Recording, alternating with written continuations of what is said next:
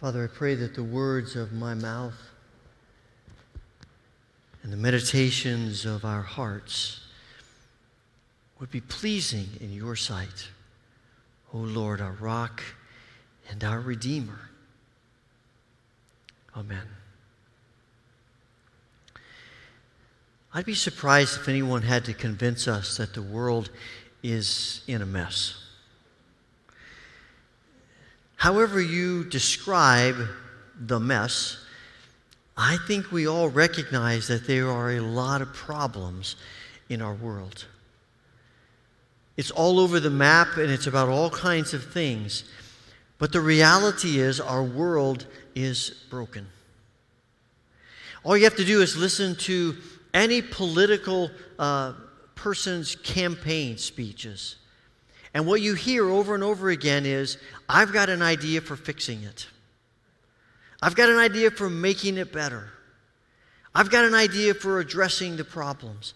I mean, that's how people get elected by making promises about what? About fixing the mess.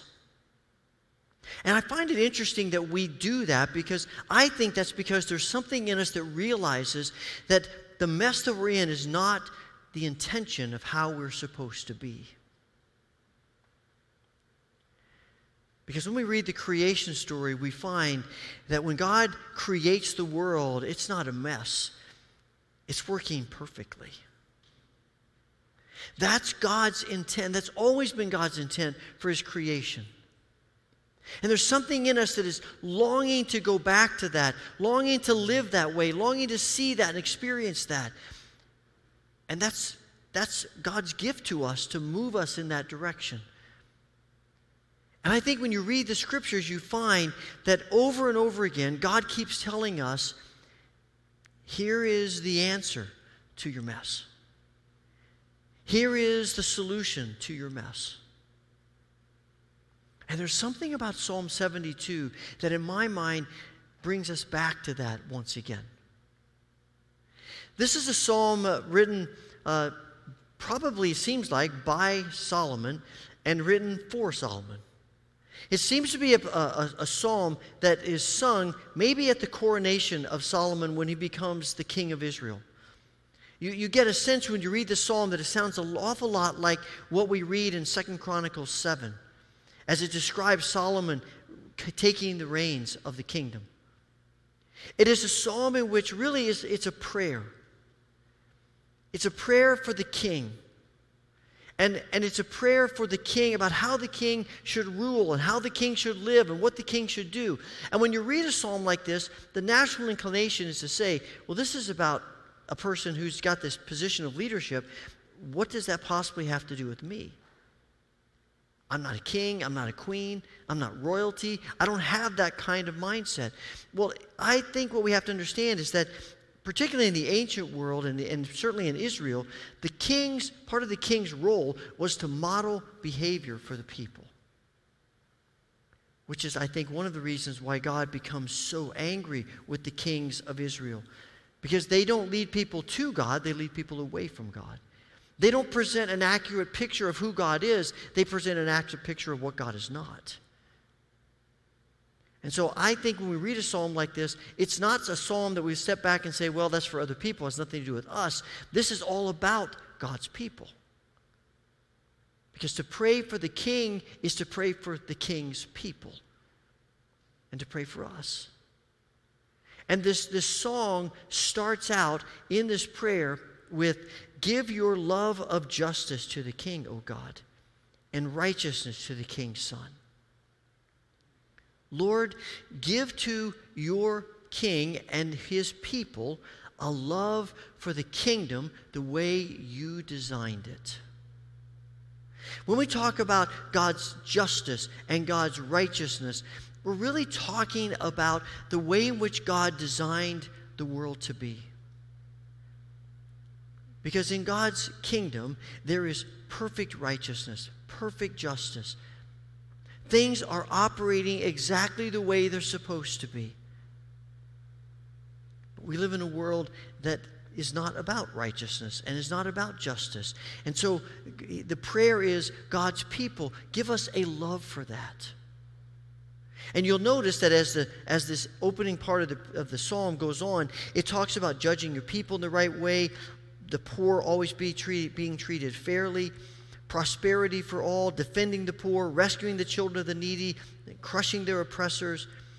You, you get this mindset of taking care of the people who are most vulnerable in society.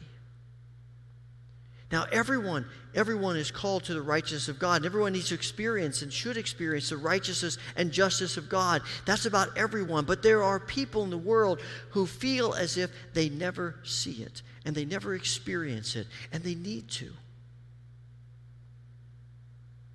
In their minds, it's only people that have power or wealth or have figured things out enough. They're the ones that, that get justice and righteousness, but not us. And the call of the gospel is to help them understand that God is for them and God loves them every bit as much as anybody else. I wonder sometimes if one of the reasons why, why society struggles with the church is that we don't always send that message. Sometimes our message is all about self protection. Sometimes our message is all about our self interest. But the gospel, as God's people, keeps calling us to put that aside and to give ourselves to those who are most vulnerable, most needy, so that they know they are indeed loved by God and wanted by God, as we feel.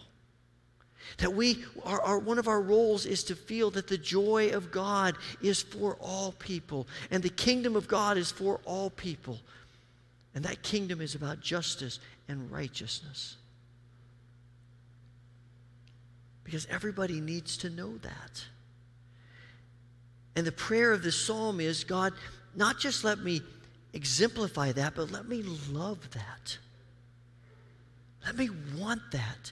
Let it be the passion of my heart to promote your justice and your righteousness, particularly for people who don't seem to experience it or feel it.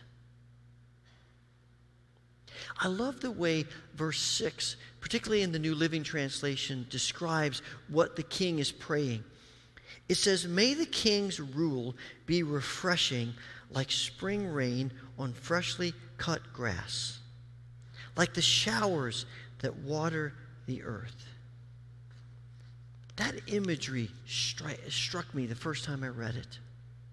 That because of the king's rule, the people who, who live under the king's rule will feel that the king's rule brings them refreshing, a, a sense of a nourishing, nourishment of refreshing in their lives. I think that's not a bad way to summarize what ought to be happening when God's people enter the world. That when we come into the world, when we encounter people and they encounter us, they experience this this nourishment, this refreshing, this sense of flourishing for them. And of course, the question for us is do people see that? When we enter a situation, do people feel like they're being nourished and they're being refreshed, that there's a sense of their lives flourishing, or is it that they experience something very different? What do people get from us. Now, I know that maybe the, our first response is, well, are you saying that when we enter into the mess of the world, our role is just to make people feel better? No, that's not the gospel. But the gospel is to make people feel loved and to feel cared about. Primarily loved by God, but loved by God by being loved by us cared about by God because they're cared about by us. And we might want to respond to say, well, I get that, but isn't our role to speak the truth? Yes, our role is to speak the truth. Exactly. But the question that keeps rolling around the back of my mind is when did speaking the truth only be connected to confrontation? And only connected to pointing out people's sins and all the things that people are doing wrong? What if what if the truth was the truth of the love of God for people. And again, it's, it's not that we are ignoring the mess of the world and the reasons for the mess of the world. We're just approaching it from a perspective of love and compassion. Because sometimes, let's be honest, sometimes we can, we can approach the world with a different motivation. I, I know for myself, sometimes I am, I'm just frustrated with people or I disagree with people or, or, or I feel like people just don't get it. And rather than expressing love, I sometimes express other emotions to people. And instead of being a presence that causes people to feel refreshed by the Spirit of God, they feel something very different. And we do that as not just individuals, but the church as a whole. I remember reading a number of years ago about, I think it was 2012, the, the Russian government that had been for a while very open to NGOs working there, including religious groups, passed a, the parliament passed a law that said all the NGOs had to be described by using a term that translated into Russian had connotations to committing treason. Well, as you can well imagine, that, that didn't put the NGOs in a very good light. And many of them left Russia because they felt like that was the wisest thing to do. There were uh, uh, very few left. And the, some of the other Soviet, former Soviet states around Russia passed similar laws to do the same thing. But the one country that didn't was the Ukraine. And Ukraine, instead of passing a law like that, the president signed a bill that said, We want those people here, and particularly, we want religious groups. Because as one observer said, the church is the most trusted institution in the whole country. That's something about bringing refreshing and flourishing and nourishment to people. And we can think about it on that wide scale, but of course, more often than not, this comes down to closer to home. I remember a few years ago, Cindy and I were up, I think, in Buffalo at one of the grocery stores up there, and you know, you, you get into line, and sometimes they, they don't have enough lines open as we would like to have open because we want to get up there and have not have to wait because I'm impatient. But so we, we get there, and so there are two thing two lines open. So we get into one of the lines. Now we make this joke. We have this this joke between us that invariably, whatever line we get in, there are going to be problems that arise with it the person in front of us is going to, you know, have forgotten their wallet or they need to run and get something or something malfunctions. It just seems like almost every time we're in line, whatever line we're in, that's where the problem takes place. And I often stand in front of the two lines and go, which one is better? And I'm like to myself, it doesn't matter because you know, so whatever line you get into is going to be a problem. I remember seeing a candid camera episode a number of years ago where they had people were in a bank and you could choose one of two tellers and one teller had one person and the other had three people and so the person comes in of course you go to the line with one person and they they, decided we're going to pick on this person. They get in the line behind one person, and the other line just keeps moving, and that line doesn't move at all. And eventually, the person hops over to this line, and that line stops, and this line keeps going. And they're really messing with people doing that. So we're in this boat. Well, this time, our line is doing fine, but the line next to us was having trouble. Some kind of malfunction with the cash register. And they brought in every assistant manager and manager and everyone they could find, technician, anyone who could solve this problem. And of course, the person standing there in line with their things was, you know, what do they do? There's nothing they can do. And they were frantically trying to, to fix it. And there was a, a couple behind them, I'm assuming a husband and wife, and the, the husband was getting more and more impatient, and I knew that because he was talking out loud to his wife. But he was really talking to the store employees. You know, you've been in those scenarios? And he was saying things like, oh, I can't believe this is happening. Why don't they get good equipment? How come they're not opening another line? This store always drives me crazy, and on and on and on. And everyone could hear what the guy was saying. And I was standing there observing this situation, and two thoughts came to my mind. The first thought was, man, that guy's acting like a jerk. And the second thought, almost simultaneously, was this little voice in the back of my head that said, Wes, you, you do know you've been that guy, right? It's true. I get impatient.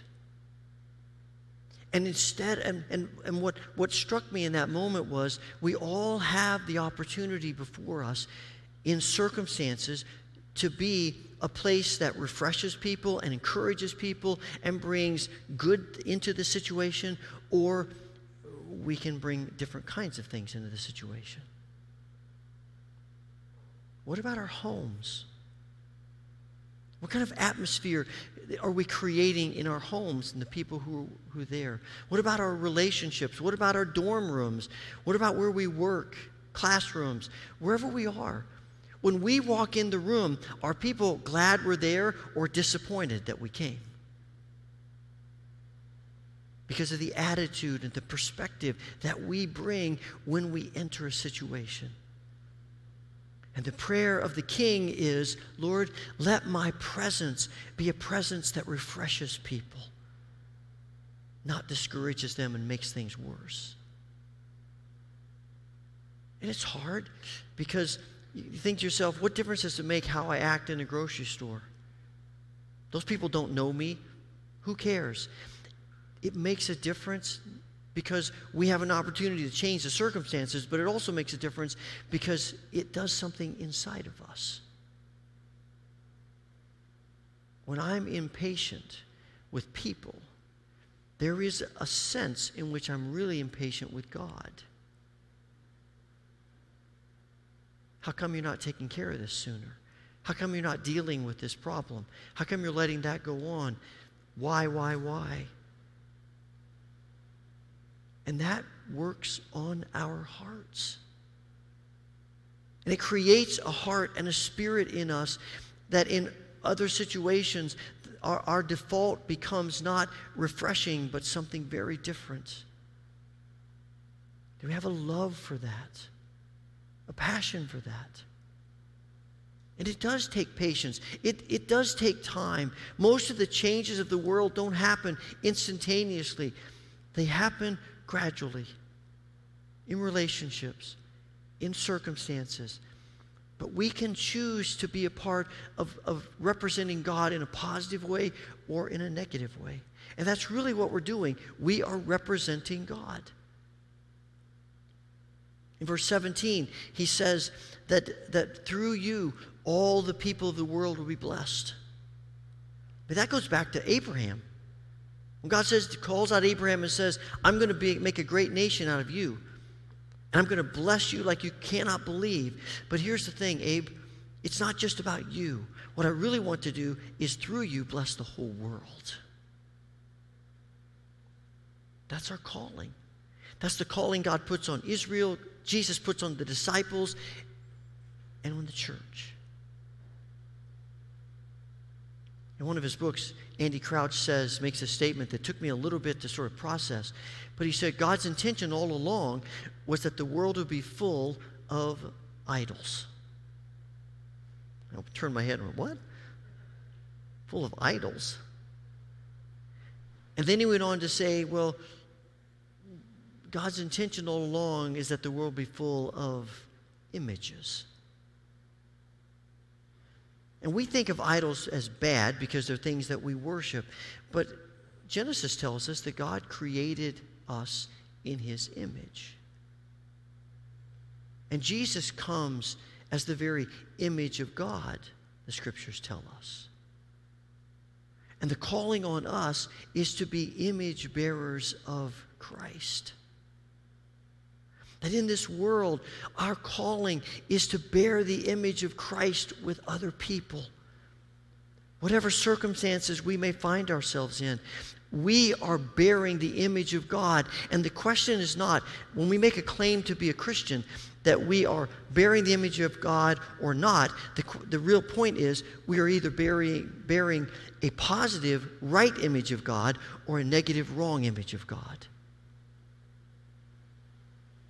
And the king says, Lord, help us to be people who love and embrace the true image of who you are. That's what we want to be image bearers of God.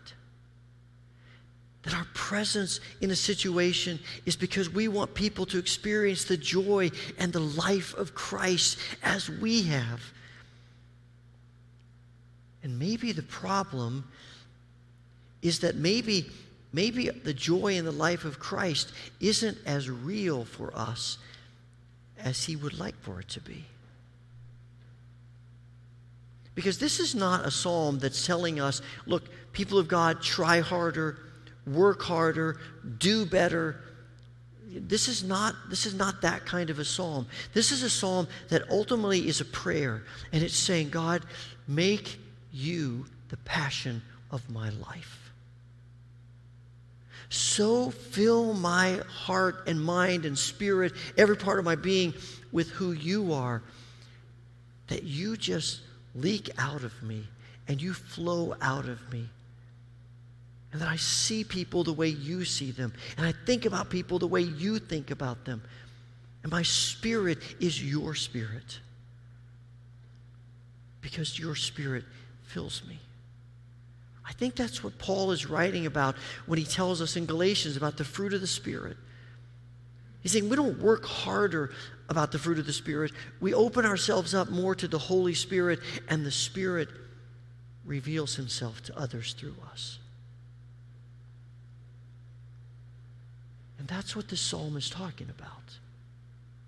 And when you get to the end of it, the, the writer says, May the king's glory fill the whole earth. And he's not talking anymore about Solomon. Now he's talking about Yahweh. May Yahweh's glory fill the whole earth. How does Yahweh's glory fill the whole earth? Through his spirit and through his people. And it ends by saying, Amen and amen. So be it. Let it be. That is our desire and our prayer that the glory of God would be seen through His Holy Spirit and through His people, you and me. And here's the fascinating thing about it. When we get to that point, this no longer feels so much like a responsibility and a duty, it now becomes a privilege. You and I get the privilege of being image bearers of Christ. Think about it. We get to be image bearers of Jesus in a world that desperately needs him. We get the privilege of that. And it comes out of this passion and yearning for God's Spirit to fill us in every way.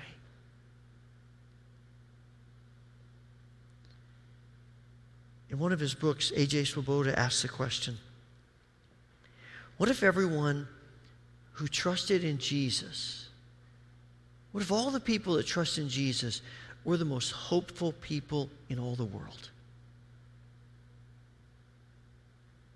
How drastically different things might be. Holy Father, we pray that you will fill us with the passion of the psalmist to love your kingdom, to love the way you designed the kingdom, to have a love and a passion for you in us. That we might be image bearers of Christ